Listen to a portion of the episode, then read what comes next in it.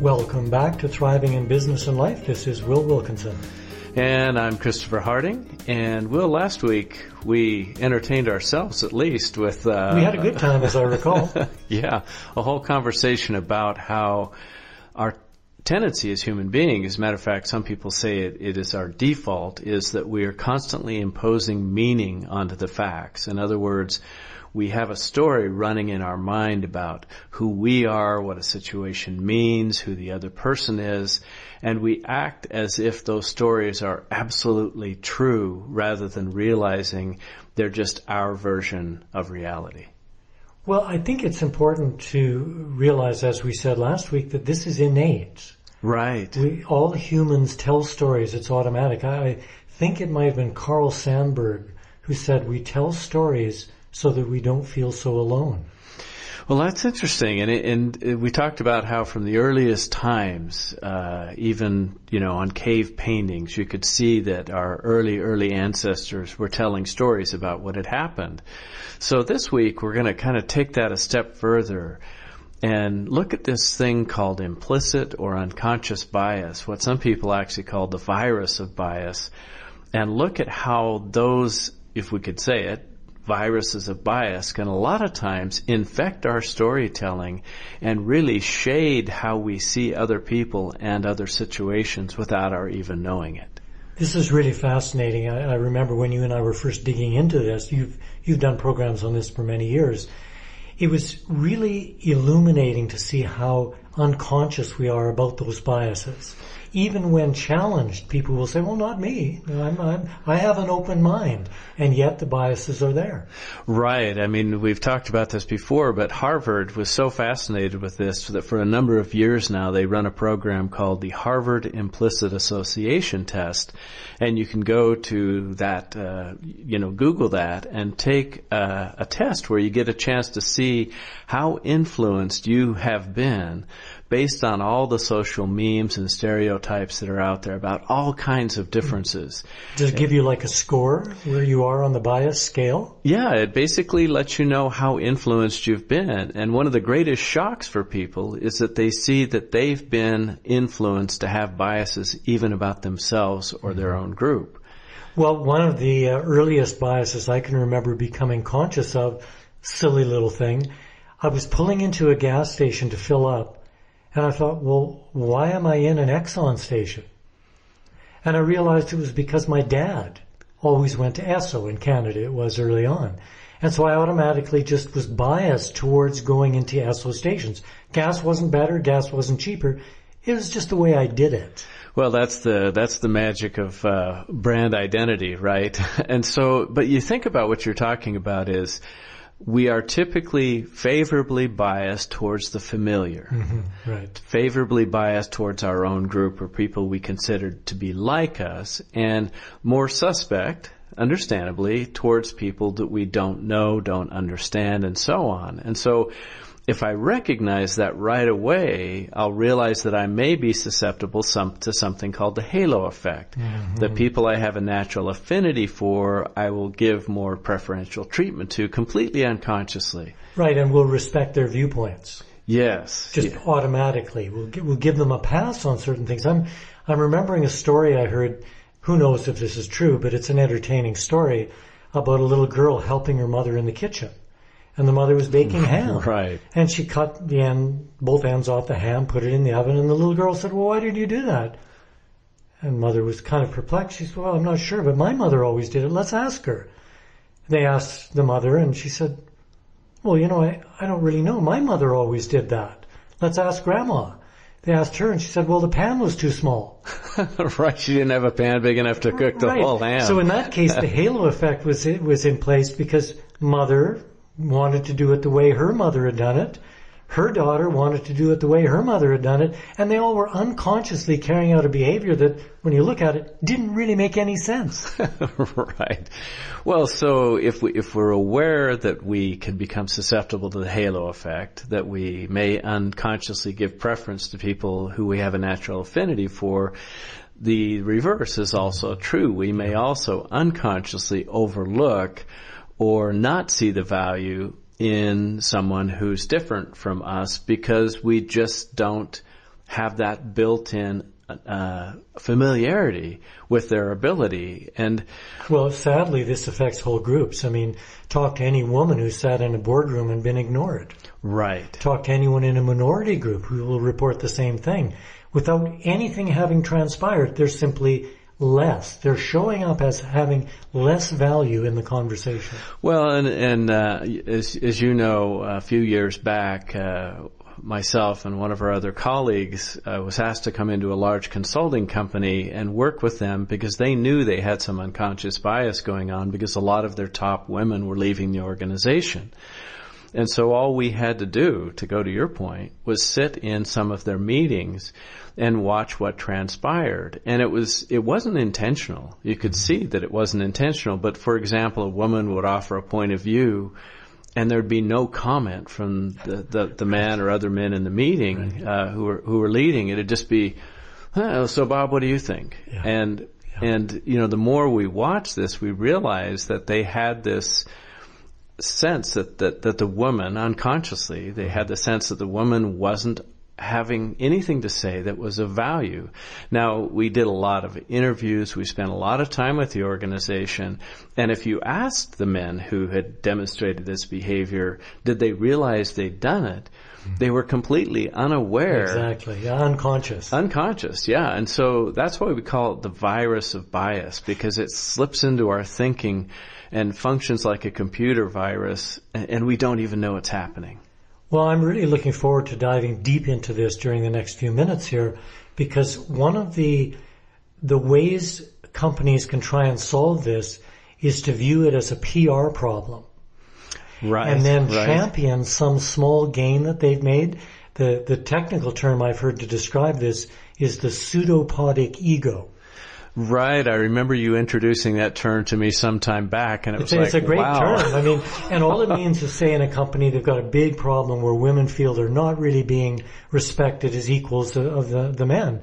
So they choose some woman, they, they promote her to some position, and then on the front page of their international newsletter is her picture, and now the company is an advocate for women's rights in the workplace.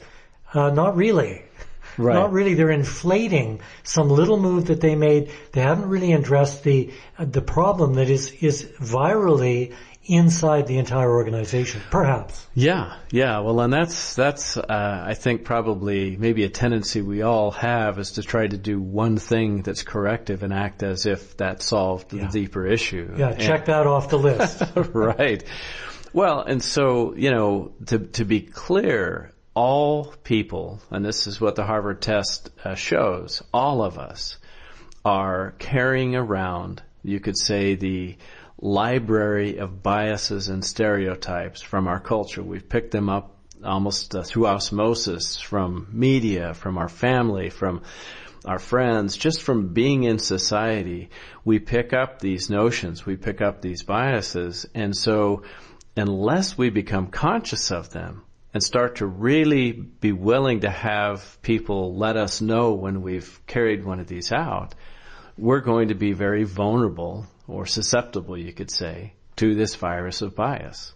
Well, let's back up for just a moment because we don't want to give the incorrect impression that all biases are bad. I mean, there is a, a valid role that bias plays. For instance, when I'm driving, I'm biased to see what I need to see to drive safely and to exclude a host of other visual information that if I was equally aware of it could distract me from driving.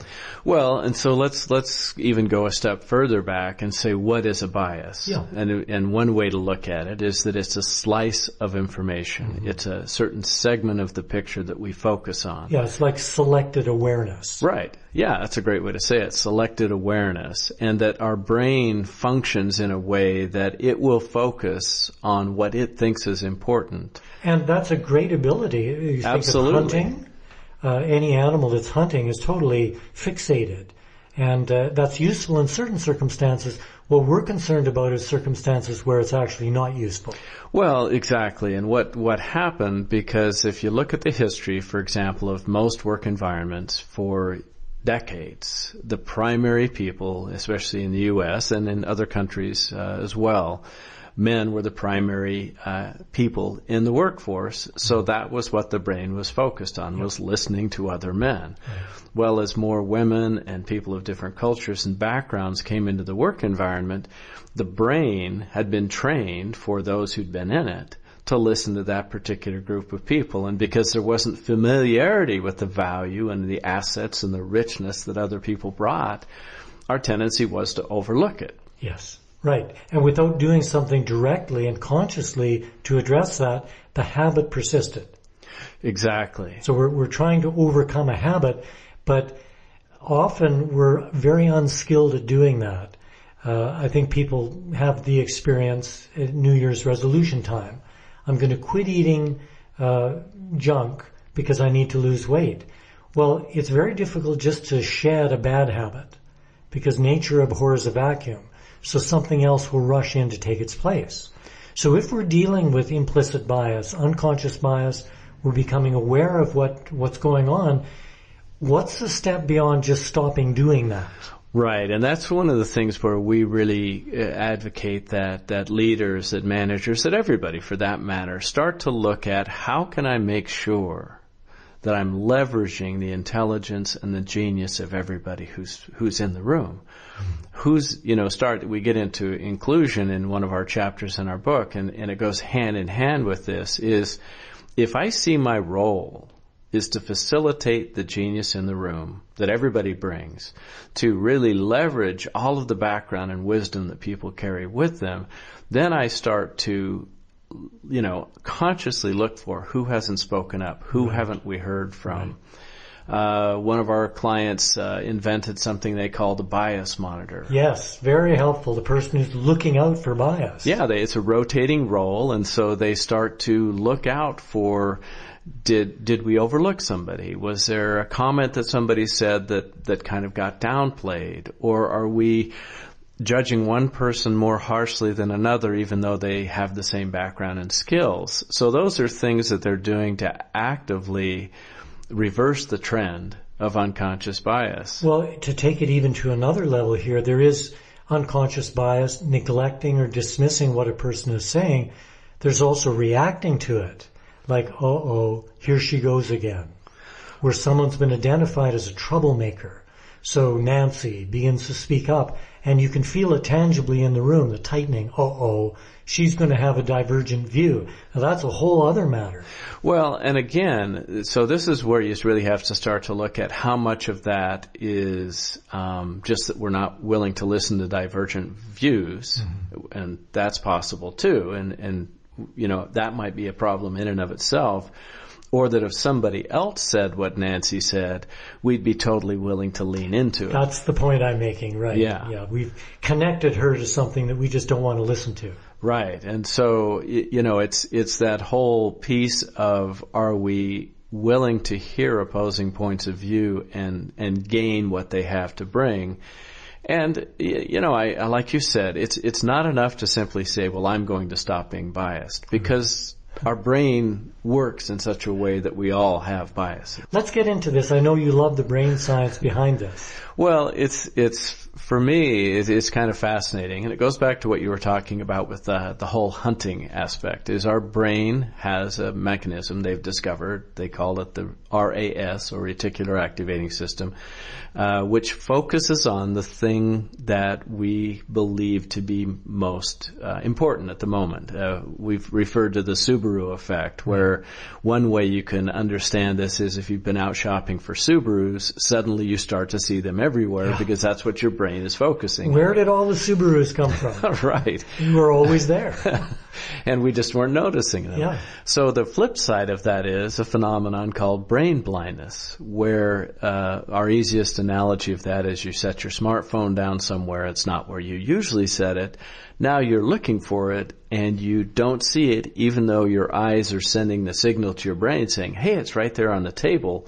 Your brain is actually filtering that out because it's not looking to find it there. Right, and to take this to another level, I think I told this story in the book about uh, my dad helping my dad when I was a kid do carpentry work, and he would say, uh, "Go in the garage and bring back the finishing nails," and my heart would sink because I had before tried to do that. I hadn't been able to find the nails.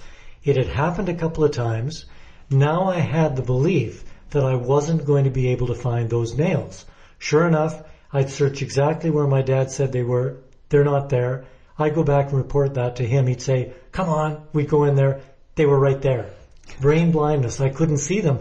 And a big part of that was my own stress and expectation that I would have trouble seeing them. Well, so let's take that into a work environment and think about how that works. First of all, uh, if I'm a manager, if I'm a leader, maybe even a team member, if I don't believe someone has value, I will miss it even though it's there. If I won't even be able to see it when it is there. Yeah, I won't see their capability. I won't see their skill level. On the other hand, if I believe it's there, I'll look for it and find it uh, that's where the halo effect comes in. You know, this is verging into the quantum world, which I've been studying lately.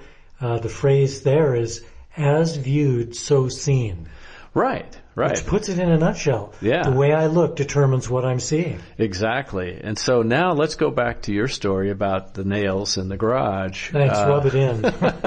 now, that I mean, you think about it. So let's say that you know that people don't see you as having value they don't see you as having skills. What they're finding is that if that's your experience repetitively, you start to doubt yourself. You start to not be able to even see your own ability and that it literally puts the person's brain into survival mode where it's only able to do those four things, fight, flight, freeze, or faint. Mm-hmm. And so if I want somebody to be at their best, I need to be consciously encouraging them and affirming their value because then they're far more likely to tap into it and utilize it than if I'm reaffirming the fact that I don't see their value. Well, that's something that can be done on the team leader side. Just to go to the individual side, I'm remembering a friend I had many years ago he'd been burned in a, a, fire when he was a child. His pajamas caught fire and mm. he was really horribly disfigured all over his body, including under his neck right up to his chin. And you noticed this immediately when you saw him. He was now, when I met him, 30 or 40 years old. Well, he was totally confident. Women fell all over themselves to get a date with the guy. And he had no impression that he was disfigured he would laugh about it. He'd say, yeah, you know, it was traumatic. But inside himself, he was biased towards being an attractive human being. That's how he saw himself. And consequently, everybody else saw him that way. And, you know, we noticed the marks, but didn't really think much about it. Well, yeah. So, I mean, one of the things we find when we're coaching leaders and, and even teammates is how can we realistically, honestly, authentically look for the best in each other and affirm the value and affirm the talents that, that we each bring. Uh, because what we're trying to do, remember if we say we're, we're looking to mine the intelligence of the group, then the more I affirm it, the more other people are likely to start to see it. Right. And the more likely the person is themselves to feel safe and comfortable in offering it. So let's just assume that bias is present um, in the workplace where I am uh, where most of us are. It runs in cycles, and I know this is something you've really studied. Talk about the bias cycle and how we can diffuse that. Well, so let's let's think about a bias cycle for a minute. Um, if I believe someone doesn't have talent, let's say, or they they're not up for the job, let's use that term, and as a result, if I believe that you're not up for the job, I am likely to, if that's my mindset, we talked about mindset last time. If that's how I see you, then how I'm likely to behave towards you is I won't give you challenging assignments. I probably won't give you additional training because I don't think you've even got the capability. I maybe will put you on more mundane tasks or, or jobs. And so as the cycle continues, unless you're really aware and on top of this, you're likely to begin to react possibly in a defensive way. Maybe you uh, complain. Maybe you become disenchanted and, and are putting in less effort. All of those things become a self-fulfilling prophecy right. because I see you as either a complainer, a, a troublemaker. The proof shows up. Yeah, the proof shows up and what I'm doing is I'm creating this self-fulfilling cycle. Now you may have a bias about me that I'm unfair, that I don't give you good enough assignments, and so you start to see me that way. So all of a sudden we have, it's like gears of a machine interlocking, yeah. creating this repeating yeah. bias cycle until one of us, and it's helpful if it's the person in the up position, but it can be either, starts to suddenly go, wait a minute, you know, we've got this bias cycle playing out. How can I reframe how I see this other mm-hmm. person? Mm-hmm. Uh, in my case, I shared last week about a boss I had that I believed was unfair and clueless. And once I started to, with the help of, of somebody mentoring me, say, well, what if you saw him as an ally? Right how would you show up and behave towards an ally? Or, for example, had it, if had he been being coached and somebody said to him, what if you see him as someone of great value? How would you start to behave towards someone with great value? Yeah. Either side of that, as soon as you start to change how you show up, it creates a greater likelihood that the whole chemistry of the relationship is going to change uh, sometimes quickly, sometimes it takes a while, but changing how I show up in the situation begins to change the possibility of the bias cycle dissolving and us creating a new reality together. I saw this depicted really artfully in a, a television program where a sheriff's deputy kept goofing up and it got worse and worse until pretty serious mishap occurred. And he came in to the sheriff's office to resign, pulled his badge out, set it down on the desk, and apologized. And the sheriff in that moment had a choice. And he was justified in accepting the resignation. But instead there was this pause full of potential and um, the sheriff picked up the badge, handed it back to him and said, I hired you for two reasons. Number one, I believe in you and I can't remember what the second thing was. Good writing. Yeah. But it was very powerful because how do I feel when someone looks me in the eye and says, I believe in you? Right. That uplifts me. That says, well, he's giving me another chance. That was what occurred in this situation, but that belief that another person has in me is like wind underneath my wings. That's going to lift me up. Right, exactly. Uh, you know, and as, as you think about that, it's, it's one of the things where we've looked at this in terms of how a whole group functions, how a group dynamic functions. And that is if we are creating a sense of value and respect. Uh, in one of our chapters, we talk about the L word, where somebody is really loved and respected and seen that somebody believes in them they are likely to be their best self. Right. And so as, as, leaders, as managers, even as team members, hopefully what we're aiming for is how do I support others in being their best self? Because in so doing, they're also far more likely to support me and encourage me to be at my best self.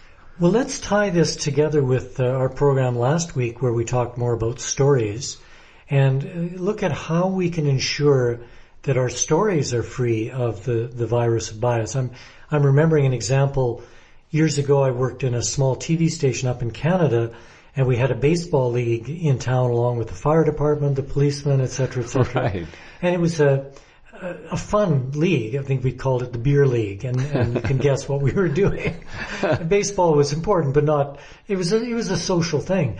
And I can remember when we were choosing players, you were faced with that challenge. Oh, well, I guess I've got to include her or him, but I know they can't play very well. So the story that was running included the bias about people's skill levels and the story was I want to win.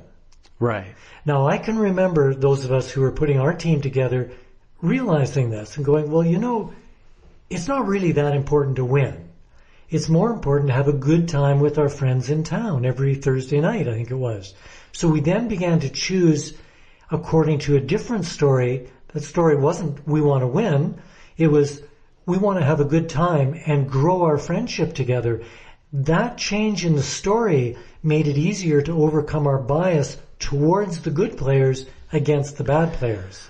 Well, so if you take that into a business setting, uh, you know, I think most leaders would say, well, we want to win, right? And so, yeah. so for them, it'd be a question, well, so what does winning require? What what are right. the ingredients? what does it really mean? Yeah, what does it really mean? And and a lot of times, what happens is we can become over focused on quantitative outcomes mm-hmm. without realizing that if we're not careful, we'll be we'll be suffering on the quality side of things. But the other one goes back to what you were saying. Assumptions that we're making about somebody's skill level uh, based on who we think they are. Right. versus what their real talent yeah. is and what they're really able to do if we bring them into the fold, so to speak, and give them the same level of support and encouragement we give somebody who we think is like us. Well, and to finish off my story, this is exactly what happened. We played a number of games and then we had a playoff and we ended up in the playoffs and we ended up in the final. And in the final, it was tied. It went, it was like a Hollywood movie. Went down to the last inning and, uh, we were ahead by one run and their big hitter came up and launched this bomb way out into the outfield where fortunately our best player was. He caught it after one bounce he heaved it all the way to home plate and the guy was running around. He's, he was coming into home plate when our catcher, who was a girl who had been kind of afraid of the ball, was standing and she put out her glove and turned her head away because she didn't want to look. The ball landed in her glove. The power of the ball moved her glove and hit the guy as he slid in and she got him out. And we won. got a trophy with an old runner glued to it. But she was the star. And I'll tell you, seeing her light up, I would bet, I mean, this is 40 years ago, that today she still remembers that story and that that really empowered her. Well, you know, it's it's it's incredible. Now, now for her, in a way, you could say good fortune struck her yeah. uh, in that way. A lot of times, uh, in a workplace setting, uh, and I've I've been going through this with a, a leader who's coaching one of their people right now, and one of the things they've realized is they believed that somebody that came onto their team wasn't up for the task. Yeah. And so they started looking for everything that person was doing mm-hmm. that wasn't up to, mm-hmm. up to snuff. They were a hammer, so all they saw was nails. Right, and their reticular activating system was looking for insufficiency and and so forth. And so in the coaching, one of the questions, it was just a simple question I asked was, well, so tell me all the things that they've been doing right this week. Mm-hmm. And they started. What was their reaction? Well, it kind of caught them off guard, yeah, and they went, yeah. "Wow, you know, I realize I haven't even been thinking uh-huh. about that." And so they started. What a moment! To, yeah, I mean, started, that's a real moment of awareness. It is, and they started to list the various things this person was doing and all of the qualities they had that were beneficial, and they realized that you know maybe what they needed to do was give them some some mentoring in terms of the areas where they were weak, but also focus their attention into where their strengths were. It's completely, I think, going to provide a different relationship for those two people. They interrupted the bias cycle and started to look for ways to bring out that person's best. Yeah, and it can be as simple as just being on the lookout to catch others doing something right. It also applies to ourselves. We can get very, very self-critical. We haven't really talked about the bias we have about ourselves. Maybe we'll get into that in another program. Well, so for, you know, as you, as we finish up here, the real thing would be just to simply ask ourselves, is there a bias that's running my story right now? Is, has a bias slipped into my thinking? And then to come at it from the other way around, what story am I telling that causes certain biases to click into gear? Exactly. Well, if you've got more thoughts or examples of, of biases or how you've overcome them, you can write us at thrivinginbusinessandlife at gmail.com. I'm Christopher Harding. I'm Will Wilkinson. So glad you can join us. We'll talk to you again next week.